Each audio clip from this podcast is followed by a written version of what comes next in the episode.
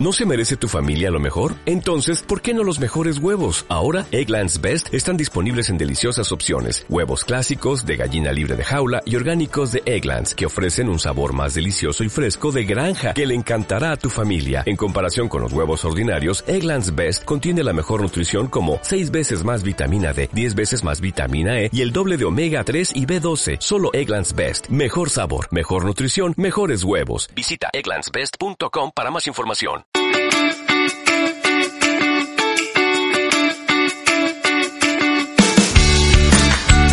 Bienvenidos a Cuidarte, un programa en el que te damos todos los recursos, formación e información para que puedas llevar una vida saludable, de un modo sencillo y con pequeños gestos que incorporar día a día. Porque creemos en la revolución de las pequeñas cosas y porque queremos ayudarte a tomar las riendas del estilo de vida que deseas. Soy Marta Reguero y hoy vamos a hablar de los chakras.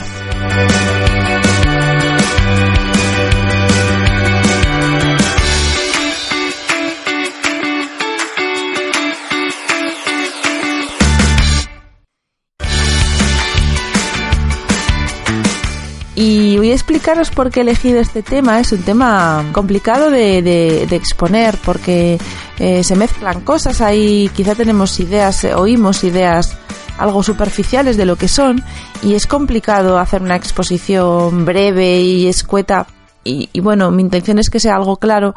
sobre este tema. Así que bueno, la, la, razón por la que he elegido este tema y hablarlo de una manera sencilla, sobre todo como una primera aproximación, quizás sin, sin profundizar en exceso, porque para profundizar más sobre este tema, a mí me gustaría que fuera otra persona la que lo expusiera, alguien que, que, tenga ese conocimiento más profundo, porque estamos hablando de algo relacionado con la filosofía del yoga, que no es la parte más asequible porque no es lo superficial, sino que hay, mm, bueno, hay textos, hay, hay un origen detrás de todo esto que no es tan lineal, no se entiende de una forma tan lineal. Entonces, eh, yo no tengo una experiencia tan profunda o un conocimiento tan amplio de la tradición como para ser capaz de, de exponerlo con todos sus matices pero humildemente, como me han preguntado en clase, de hecho, esta semana una alumna me preguntó, era una alumna principiante que venía a clase después de haber hecho otras cosas. De hecho,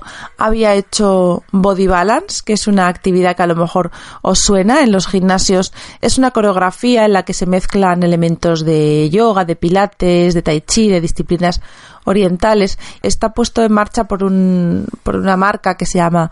ABS, que lo que hacen es eh, diseñar coreografías o BTS, espera, ahora me estoy liando, ahora lo busco y os lo digo con exactitud. Bueno, lo que hacen es crear coreografías eh, preestablecidas de diferentes tipos. Tiene un nombre, pues las hay, por ejemplo, hay una cosa que se llama body pump porque lo hacen con pesas. Y luego tienen, pues, por ejemplo, este body balance que, tiene un enfoque un poquito más Mira, se llama, bueno, el, el, la, la, marca que lo lleva se llama Les Mills. Bueno, seguro que os suenan de algunos gimnasios. Y lo curioso es que siempre que vas a un gimnasio y hay una disciplina con este nombre, bueno, es una franquicia, tienen que pagar, es una marca, tienen que pagar la licencia y se forman los instructores con este sistema, tienen que estar certificados y lo que hacen es que cuando se hace una coreografía, pues en todos los centros se hace la misma coreografía. Body Combat es eh, pues como si fuera una coreografía en la que se mezclan golpes de boxeo, de karate y tal. Y bueno, es, es interesante, es curioso, una forma asequible de, llevar este tipo de movimientos a, las clases. Ya un día, si acaso, haremos un, podcast sobre este tipo de entrenamiento. Pero volviendo a los, chakras, a los chakras, esta alumna venía de hacer body balance, con lo cual el yoga lo conocía así un poco de pasada, pero había despertado su interés y quería practicarlo. Entonces, después de la clase, más o menos fue siguiéndola bastante bien, me preguntó por los chakras. Y claro, lo primero que se me ocurrió decirle es que los chakras no son unos puntos físicos, porque es cierto que la primera idea que tenemos cuando vemos estos dibujos en los que aparecen dibujados con sus colores y tal,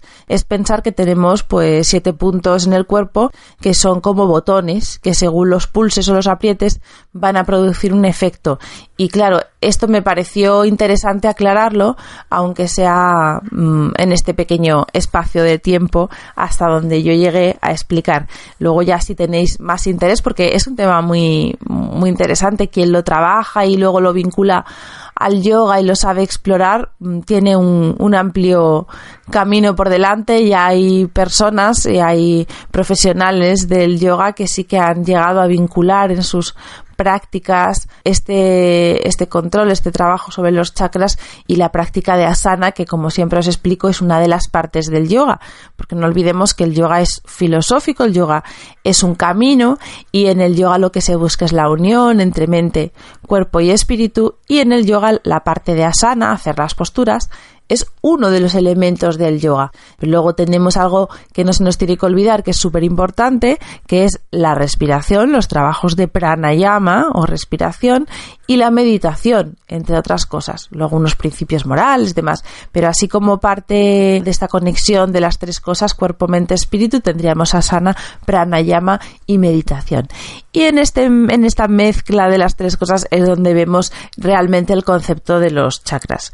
Para entender qué es un chakra, tenemos primero que conectar o que acercarnos a una idea que es prana, que es la energía vital, así es como, como se la define en esta filosofía. Y prana es la energía que nos mueve, la energía que nos da vida. Prana discurre por unos canales energéticos del cuerpo que se llaman nadis. También habréis oído a lo mejor eh, la energía de Kundalini, que es bueno pues esta, esta energía que mueve prana, que es la energía de la conciencia. Eh, cuando se busca, y también nos sonará lo del despertar de la Kundalini, despertar de esta energía raíz de la, de la conciencia, cuando se libera o cuando Kundalini se manifiesta, es un estado en el que nos acercamos ya a esa trascendencia que perseguimos cuando estamos practicando cualquiera de estos elementos del yoga, las asanas, la meditación, la, bueno, y más que cualquiera de estos elementos, yo diría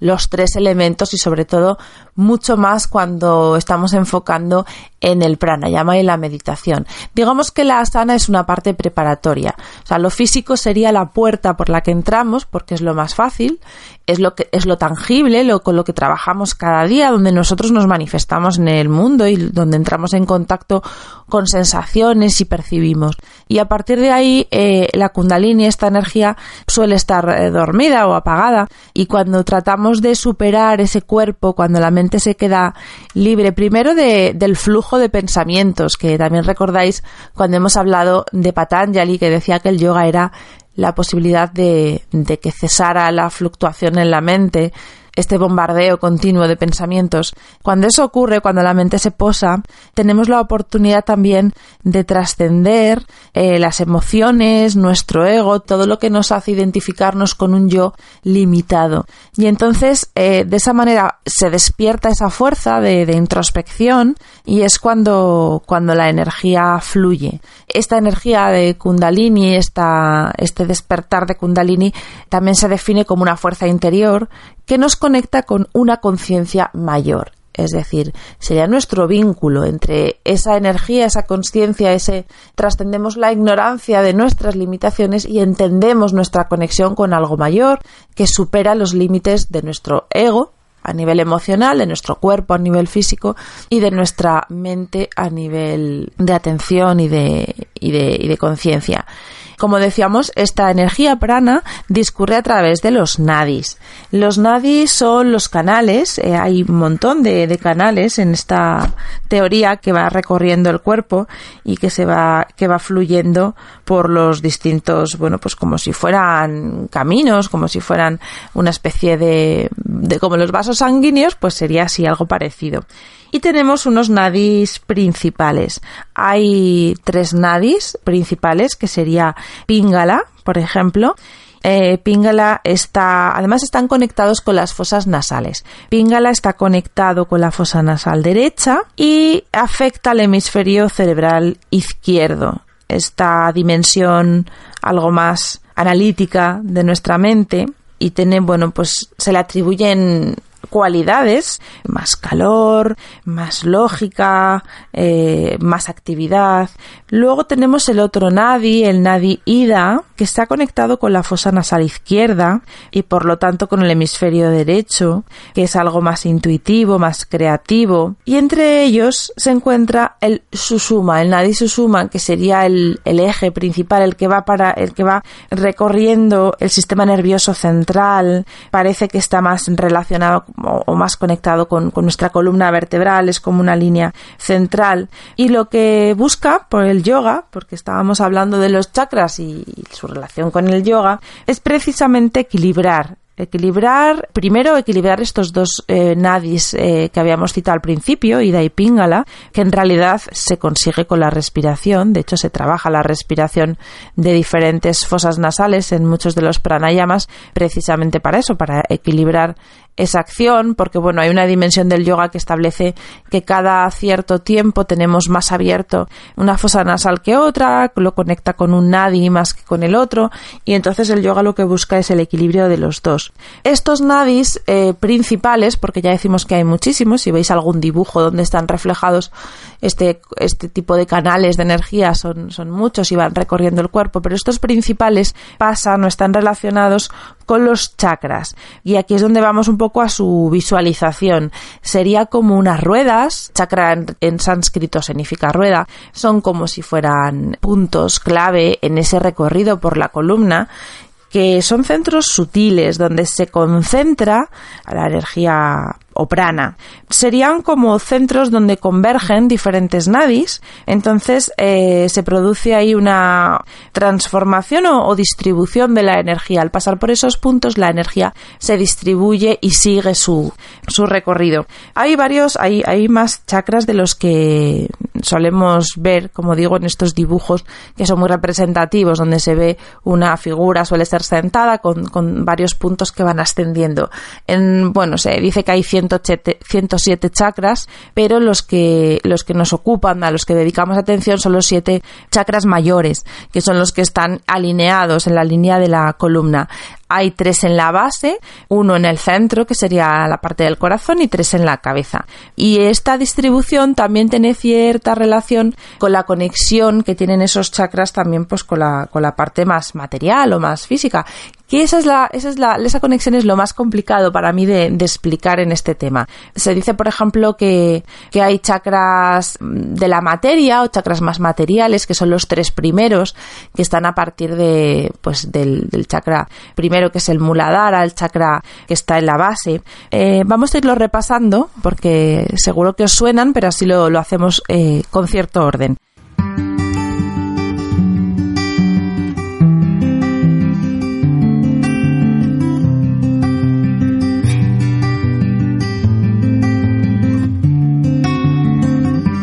Y después de esta explicación eh, amplia y, como os decía, con todas las reservas que da hablar de algo que es simbólico, que tiene una parte teórica, filosófica y que luego su dimensión práctica es sobre todo experiencial, es decir, cada uno lo, vive de una forma y, si somos honestos eh, hay que hablar desde ese punto de vista o hacer referencia a la teoría o hacer referencia a tu propia experiencia y siempre va a ser algo subjetivo, así es como yo eh, creo que debo enfocar este tema. Bueno, pues después de este repaso teórico para que sepamos en qué contexto estamos hablando, tocaría repasar los distintos chakras. Empezaríamos eh, de abajo arriba, como habíamos explicado, y empezamos por el chakra raíz, el chakra muladhara los chakras se van relacionando con los colores. También eh, hay quien los relaciona con piedras, hay quien asocia a cada chakra eh, también un, mantra, es el trabajo de los mantras. Todo esto ya a nivel profundo, estableciendo la conexión que hay entre la vibración de la, de la energía que, que, se acumularía en cada uno de estos chakras y, y, la vibración que puede haber en el sonido, que, que tienen los colores, de ahí viene esa vinculación. Por eso vais a ver que en los mapas, además, en los dibujos, donde se representa este recorrido y estos siete chakras mayores, vais a ver que cada uno está asociado a un color. Entonces el chakra raíz, el chakra muladhara, está asociado al color rojo. Y la ubicación física que se le da a este chakra corresponde más o menos la base de la columna, la zona del coxis, Y si también establecemos el paralelismo entre cada uno de estos chakras y el cuerpo físico, porque ya decimos que está el cuerpo sutil y el cuerpo material y hay una relación entre los dos, si nos referimos al cuerpo material, al, al cuerpo físico, podríamos establecer una relación entre cada chakra y una, y una glándula o un sistema específico. De ahí que estemos hablando continuamente de esta conexión entre lo mental, lo físico, lo emocional, espiritual y lo físico. En este caso, el chakra raíz estaría, correspondería con la glándula eh, adrenal. Y a la hora de atribuirle emociones o a la hora de vincular esta, este centro energético con determinadas actitudes, sensaciones o emociones, estaríamos hablando del chakra que, que se manifiesta, sobre todo cuando hablamos de la voluntad, de la supervivencia, la toma de decisiones y la seguridad en nosotros mismos. Pasaríamos después al, chakra suadistana, que se representa con el color naranja y que se relaciona con las gónadas. Está situado bajo el ombligo, en la zona de los genitales, y precisamente su implicación en nuestra, en nuestra parte más emotiva y las emociones que, regulan o que se manifiestan eh, con la intervención o con la vibración de este chakra sería todo lo relacionado con la creatividad, la, parte sensual también, eh, la, nuestra forma de sentir placer, de el derecho a sentir, esa, esa parte de emotividad, ese permiso que nos damos para poder manifestar estas emociones y sentir eh, nuestra propia intimidad. Este tipo de, de, efectos o este tipo de implicaciones tendría la vibración de este chakra. Pasamos al tercer chakra, que es Manipura, el chakra que se representa o vibra con el color amarillo, que está situado encima del ombligo, el plexo solar, más o menos esta zona central del cuerpo, y por lo tanto se le relaciona con la parte del sistema digestivo. Eh, hay quien lo asocia en concreto con el páncreas, y es un chakra que se activa o que pone de manifiesto nuestro instinto el instinto, em, también la actitud con la que asimilamos las cosas, de ahí la relación entre el sistema digestivo, esta capacidad para asimilar, para ir también desarrollando nuestra tolerancia, eh, el equilibrio del ego y, en definitiva cómo nos tomamos las cosas. Después pasaríamos al, al Anahata Chakra, al chakra que está en el centro del pecho y que establece esa frontera entre las chakras raíz, el chakra material, que es la parte, los, los primeros pasos de este ascenso de la energía hacia arriba. Y esta parte es el nexo entre los dos los tres materiales y los tres finales que nos conectan más con la espiritualidad. El Anahata Chakra se representa en verde está situado en el centro del pecho, está relacionado con la glándula timo y nos conecta con, las emociones, eh, sobre todo con nuestra capacidad de dar amor, de dar perdón, compasión, eh, altruismo. Se le suele relacionar y se le dice, ¿no? El chakra del corazón, el chakra del amor, es todo ese tipo de, ese conjunto de emociones que van conectando con nuestra entrega, la entrega de estas emociones y bueno, eh, cada uno de estos chakras, como cuando hablamos de bloqueo en los chakras o no fluye quizá la energía como tendría que fluir, tendrían su, su, su contrario, sería el, el, cómo detectamos que hay un bloqueo. En este caso, pues si tuviéramos esa dificultad para manifestar nuestras emociones o, o esa entrega, ese amor, sobre todo suele venir por no aceptar. En general, las emociones se bloquean sobre todo cuando no aceptamos, cuando no les damos su lugar, su papel. Pasaríamos ahora al quinto chakra, al chakra Visuddha, que se representa de color azul, está situado en la garganta y correspondería con la glándula tiroides. Y como el lugar en el que está ubicado no lleva engaño, eh, está relacionado con la comunicación, nuestra voz, nuestra capacidad para expresarnos, y toda autoexpresión en realidad eh, tiene un vínculo muy fuerte con nuestras creencias. En encontrar nuestra voz y manifestar nuestra, nuestra propia, nuestro propio discurso implica conectarnos con nuestros propios pensamientos. Así que tenemos ahí un potente punto que efectivamente a veces podemos sentir que se bloquea cuando nos autorreprimimos o nos negamos a aceptar alguna de estas creencias. Por eso al final eh, estas vibraciones de energía y demás se van relacionando entre la actitud mental que tenemos, la actitud emocional y bueno, parte de esas emociones surgen de pensamientos e ideas. Por eso mente, emociones están siempre en un continuo flujo. Y nos acercamos ya al sexto chakra, Agna Chakra, que se representa con el color índigo, un azul fuerte, que está situado en el entrecejo, en lo que algunas eh, filosofías o culturas eh, mencionan como tercer ojo, se relacionaría a nivel físico con la glándula pituitaria y nos va a conectar con todo lo inconsciente. Ya nos acercamos a, a un trabajo de introspección, a un pensamiento más intuitivo, mm, como decimos, más inconsciente y por lo tanto manifestarlo, llegar a él, implica esa capacidad para irnos librando de todo lo superfluo, lo que nos vamos imponiendo y nos identificamos quizá erróneamente con ello, para trascenderlo, los condicionantes y demás, y conseguir ir poco a poco avanzando en esta búsqueda de la verdad, que al final es el deseo de autorrealización que, se persigue. Se persigue con el yoga, se persigue con las filosofías que nos van encaminando a descubrir esta realidad. El último chakra, el que está situado en la coronilla, sería Sahasrara chakra, eh, de color violeta, y en la parte final de ese recorrido de la energía kundalini que asciende y llegaría a trascender o a conectarnos casi con lo divino. Entendiendo por divino, pues lo que cada uno eh, sintamos que, que, conecta con nuestras creencias. Lo divino puede ser simplemente la amplitud, ese espacio amplio en el que nosotros nos podemos sentir identificados y podemos conectar con ello. Con este chakra sobre todo va, vamos a, ir eh, estableciendo esa relación con nuestra propia autorrealización. Es el chakra más sutil, es la parte más refinada de esa energía que vamos percibiendo y nos va a permitir la deseada liberación o iluminación. Y volvemos a hacer referencia al concepto de iluminación trayéndolo a la vida cotidiana, a algo quizá más manejable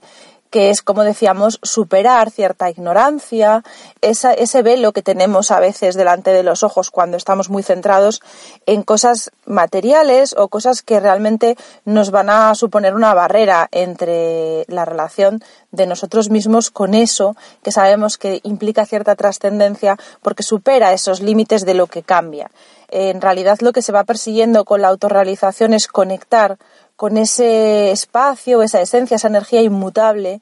que está detrás y está continuamente más allá de los cambios que podamos nosotros percibir en nuestros pensamientos, nuestras emociones, nuestro estado eh, temporal de cada, de cada momento y la búsqueda es de esa esencia que no varía, que es imperturbable y hacia ello conduce eh, la práctica de, de técnicas como por ejemplo el yoga, por eso el yoga está relacionado con los chakras, pero el yoga también no solo en su faceta de asanas, sino la parte espiritual, la parte mental, la parte de conciencia que se trabaja con los pranayamas y la meditación. Así que bueno, espero que con este resumen breve, es un resumen breve, como os digo, se puede profundizar eh, desde muchos puntos de vista y hay expertos que, han dedicado su tiempo y con amplios conocimientos para ir ahondando en los textos eh, base, donde está explicada la filosofía del yoga, así como otras filosofías relacionadas. Yo eh, insisto mucho porque si no, no me siento coherente en transmitir las cosas como yo las vivo. Entonces, una parte es la parte filosófica, que es la teoría, y es la que yo creo que os he expuesto más o menos de una forma resumida, porque como os digo es muy amplia, y luego está la parte experimental. Bueno, por tanto, si yo soy honesta, eh, esta conexión que hay con el, la conexión de los chakras con el yoga, hay quien la trabaja de una forma mucho más presente y hay quien no entra en estos puntos. Yo, como os decía, creo que, que, la parte material, el cómo se vivencia la existencia de estos chakras es muy personal. Entonces, yo no puedo decir de una forma categórica de algo que es intangible, que haciendo una flexión hacia adelante, que haciendo una postura de flexión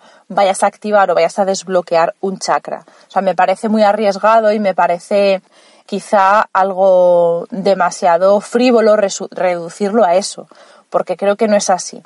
Sí que es cierto que cuando estamos hablando de este equilibrio entre, entre, chakras, estamos manejando muchos conceptos. Entonces, en nuestro bienestar, en esa sensación de equilibrio, están en juego pensamientos, emociones y obviamente la capacidad de nuestra mente para enfocarse en algo y para ir discerniendo de lo que es accesorio, de lo que nos está alterando y centrarnos en algo mucho más permanente, que es nuestra esencia, ese trabajo sí se consigue con el yoga. No solo con lo físico, no solo con las asanas, pero se consigue con el yoga. Incluso las asanas tendrían su, su particular papel en todo esto, porque nosotros sentimos y percibimos con el cuerpo. Y hay, hay personas para las que la vía más fácil para entenderse a sí mismos es a través del movimiento y por lo tanto las asanas, ya no solo como posturas, que es la parte más clásica de, la definición de asanas o de yoga, sino incorporando también elementos actuales, que es el yoga que practicamos, no nos olvidemos que hacemos un yoga occidental y un yoga del siglo XXI,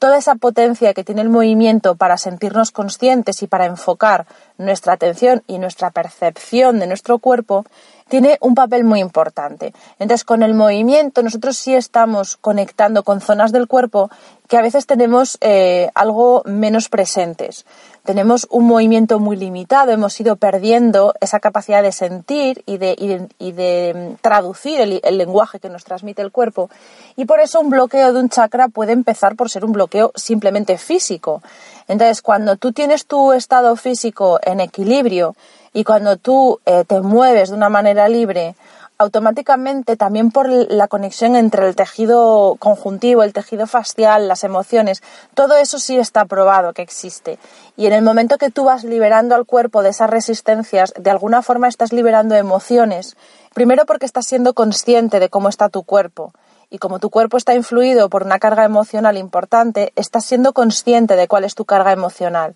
Ya con eso estamos avanzando en esta línea de autoconocimiento, que su punto final sería la, autorrealización, pero estamos en los escalones iniciales.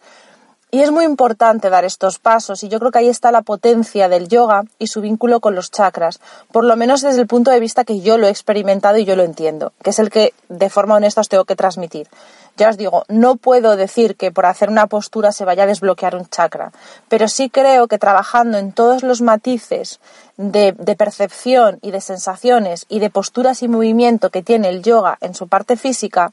vamos a empezar a crear ese espacio donde nosotros nos damos atención a nosotros mismos, donde empezamos a conocernos empezamos a identificar sensaciones físicas y a separarlas y relacionarlas con sensaciones mentales y emocionales, y a partir de ahí nuestro sistema emocional va a fluir. Y esta sensación, esta energía que es prana, que conecta también la parte física, porque es el prana sería la energía vital, lo que nos mueve, lo que nos impulsa, puede fluir de una forma más menos limitada. Y al final, el concepto con el que yo conecto más es con esta esta idea de tener los chakras en equilibrio a partir precisamente de su desbloqueo y a partir de hacer esa conexión entre mente, emociones y cuerpo. Cuando esa conexión fluye,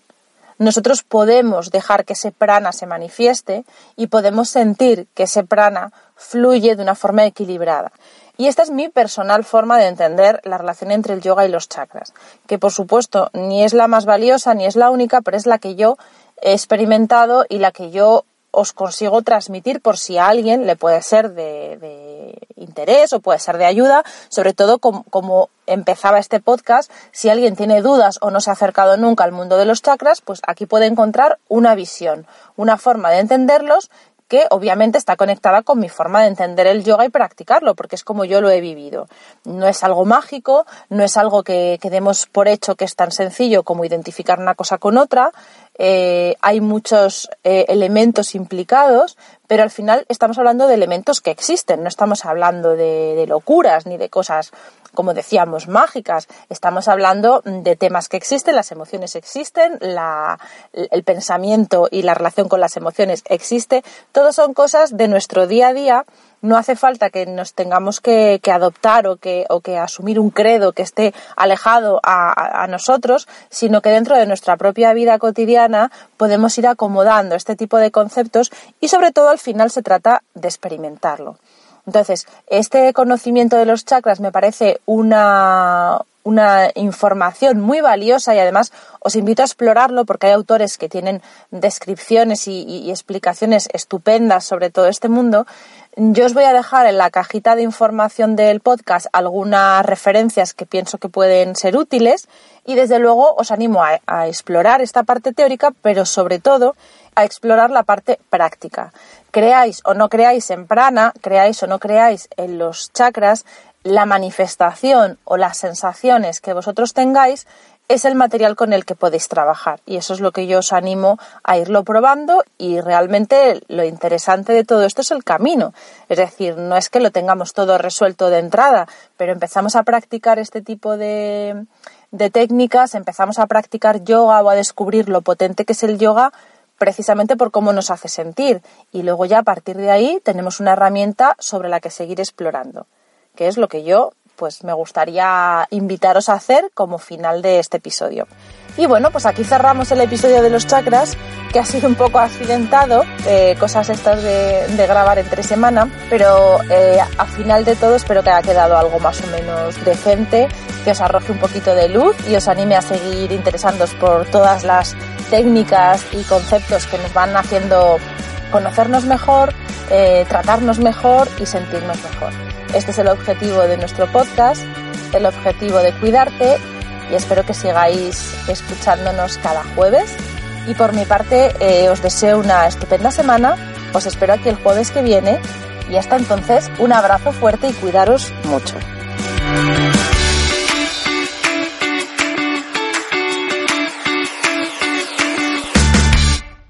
¿No se merece tu familia lo mejor? Entonces, ¿por qué no los mejores huevos? Ahora, Egglands Best están disponibles en deliciosas opciones. Huevos clásicos, de gallina libre de jaula y orgánicos de Egglands, que ofrecen un sabor más delicioso y fresco de granja, que le encantará a tu familia. En comparación con los huevos ordinarios, Egglands Best contiene la mejor nutrición como 6 veces más vitamina D, 10 veces más vitamina E y el doble de omega 3 y B12. Solo Egglands Best. Mejor sabor, mejor nutrición, mejores huevos. Visita egglandsbest.com para más información.